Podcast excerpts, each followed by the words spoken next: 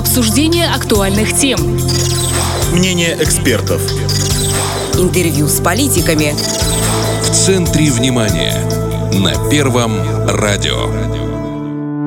Это в центре внимания в студии Наталья Кожухарь. Здравствуйте. Молдавскому металлургическому заводу на этой неделе исполнилось 38 лет. 30 января 1985 года был подписан приказ об утверждении акта приемки в эксплуатацию первой очереди завода. Свою продукцию ММЗ направляет в 25 стран, в их числе Австралия, США, Канада, страны Европы и Африки. Это бюджетообразующее предприятие республики. Осенний энергокризис больно ударил по заводу, но он выстоял и продолжает работу. О дне вчерашнем и сегодняшнем флагмана нашей промышленности поговорим сегодня. На связи гендиректор ММЗ Сергей Корнев. Сергей Валентинович, здравствуйте. Добрый день. Ну, в первую очередь мы вас поздравляем и весь коллектив и ветеранов завода с 38-м днем рождения предприятия. Спасибо огромное. И хотелось бы для начала небольшой экскурс в историю. 30 января 1985 года первая очередь ММЗ была введена в эксплуатацию.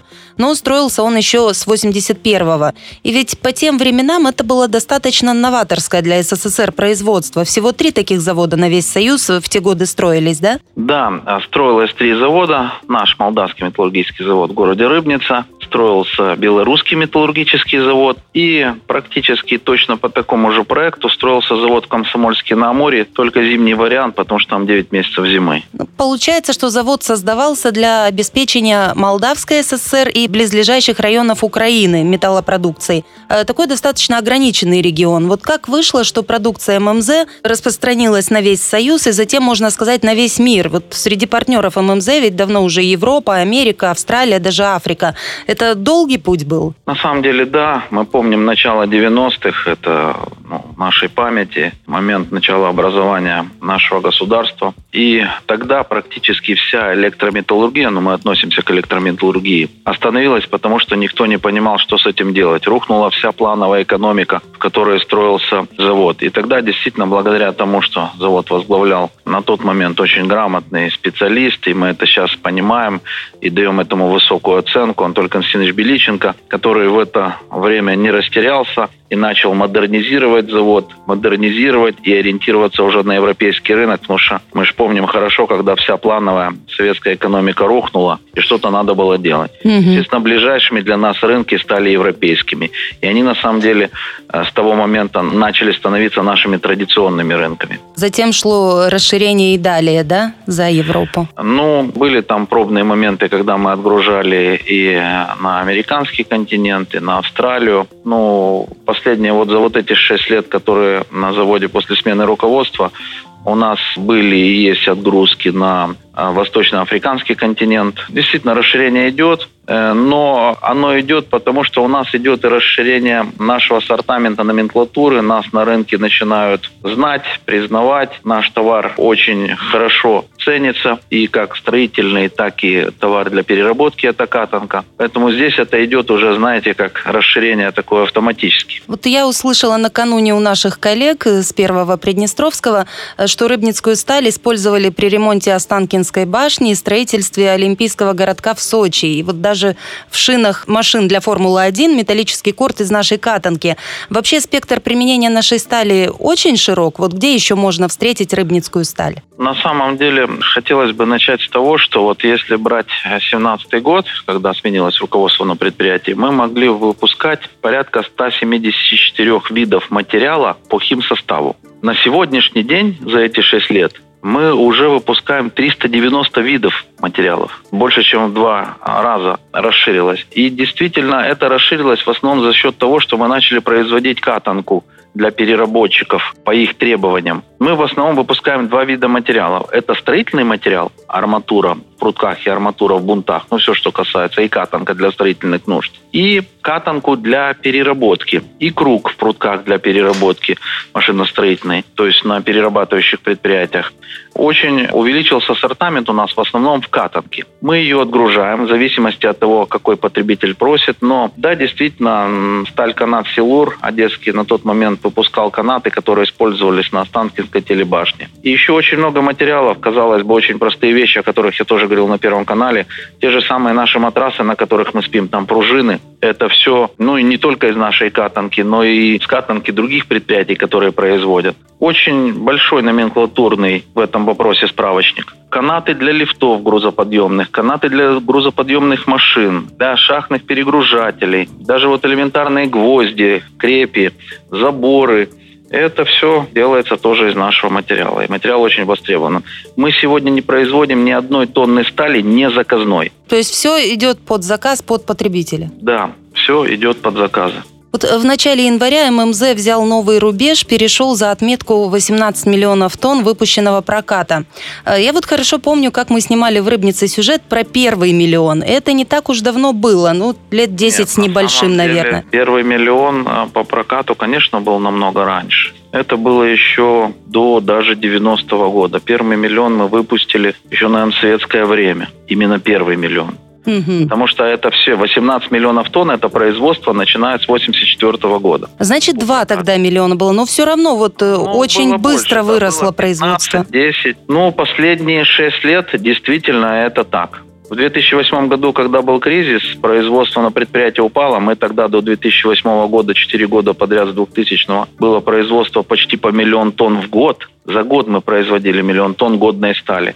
По прокату где-то порядка 800-850 тысяч. После 2008, когда был кризис, конечно, производство очень резко упало, но оно упало в целом в мировой металлургии. И вот уже где-то с 2014 года рынки начали налаживаться, и производство начало у нас увеличиваться, там до 300 тысяч. Сейчас, конечно, начиная с 2017 года, это совершенно все по-другому. Мы уже достигли производства практически в 2021 году 600 тысяч тонн годной стали за год. Ну, то есть, можно сказать, производство неплохо идет вперед. Вот э, в чем секрет? Это модернизация, это особые методы или замечательные люди, или все вместе? Ну, например, если брать изменения пошли, которые с 2017 года, конечно, оно связано с изменениями у нас в целом в государстве. Изменилось руководство, изменилось отношение к заводу, поменялось руководство и на заводе, поменялся и состав совета директоров правительства. И вот эти все факторы, конечно, сыграли очень большую роль, потому что задача стояла и благодаря тому решению, которое принял тогда Вадим Николаевич, потому что предприятие после вот 15-16 года, в каком состоянии оно было, такие предприятия практически не запускаются. Но тогда было принято решение его запустить. А руководству, которое было назначено на предприятии, было выражено доверие. И мы сегодня видим результаты, это комплексный результат, начиная от того решения и теми решениями, которые принимаются и советом директоров, и правительством, и руководством завода. Ну а самое, конечно, главное – это коллектив. Угу. Коллектив, который вот мы можем ставить любые, в общем-то, задачи, но с этими задачами справляется трудовой коллектив в этих даже непростых условиях. Ну, конечно, Самое без дорогое, людей любая аппаратура – это груда металла. Это наш трудовой коллектив, однозначно. Вот если в продолжение разговора о людях, о ваших кадрах, на ММЗ всегда была сильна социальная сфера.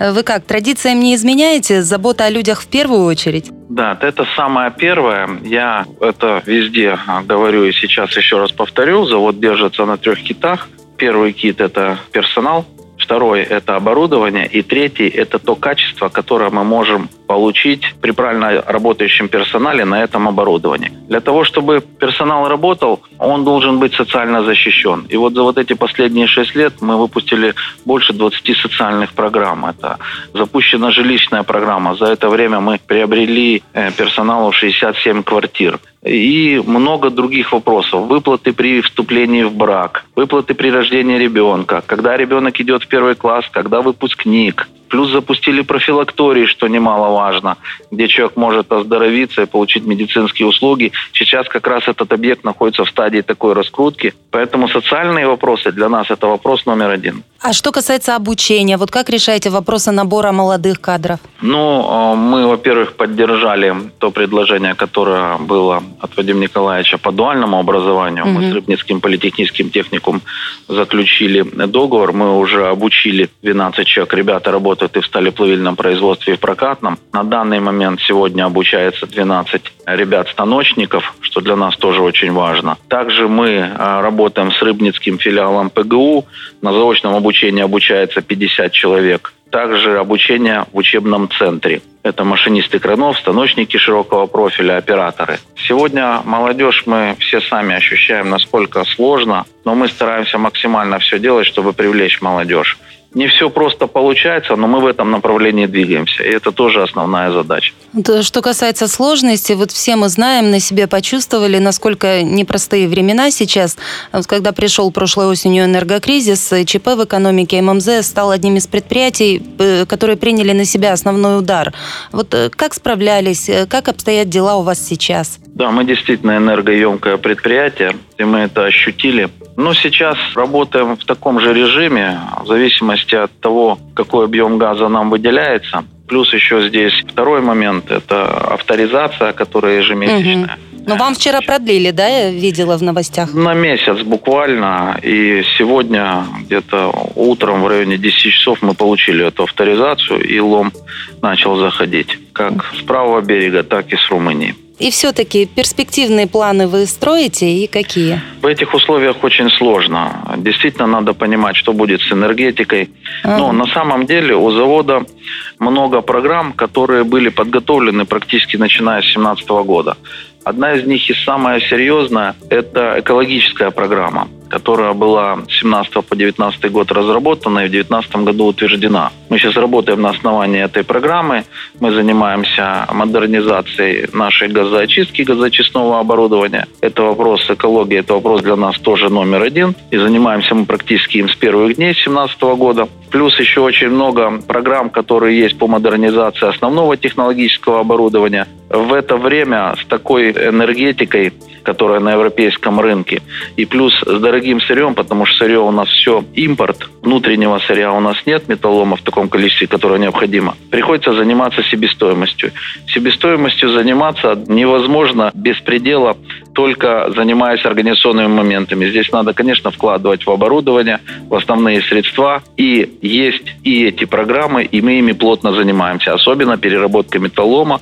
Вот начиная с 2017 года уже больше 3,5 миллионов долларов мы вложили в это направление.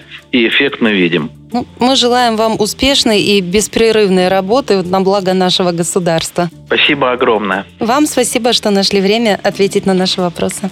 С нами был генеральный директор Молдавского металлургического завода Сергей Корнев, а в студии работала Наталья Кожухарь. Это в центре внимания. Оставайтесь с нами на Первом радио.